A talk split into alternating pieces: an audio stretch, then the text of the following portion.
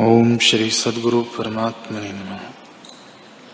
श्री वशिष्ठ जी बोले, ही राम जी, सर्व दुख का देने वाला और सब सुख का फल, सब ठौर, सब काल में सबको अपने कर्म के अनुसार होता है। हे राम जी, जब सत्संग और सतशास्त्र के अभ्यास द्वारा शुभ गुण उदय होते हैं तब महा आनंद का कारण शीतल शांत रूप प्रकट होता है।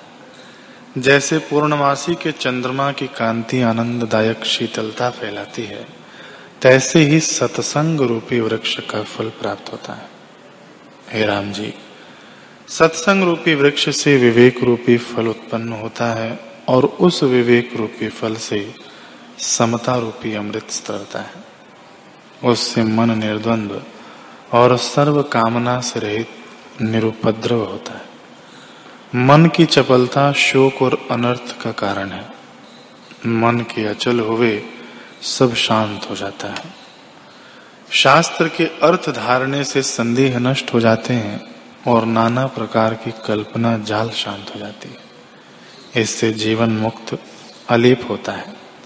संसार का कोई क्षोभ उसको स्पर्श नहीं करता और वह निरीक्षित निरुपस्थित, निर्लेप, निर्दुख होता है। शोक से रहित हुए चित्त जड़ ग्रंथि से मुक्त और परमानंद रूप होता है।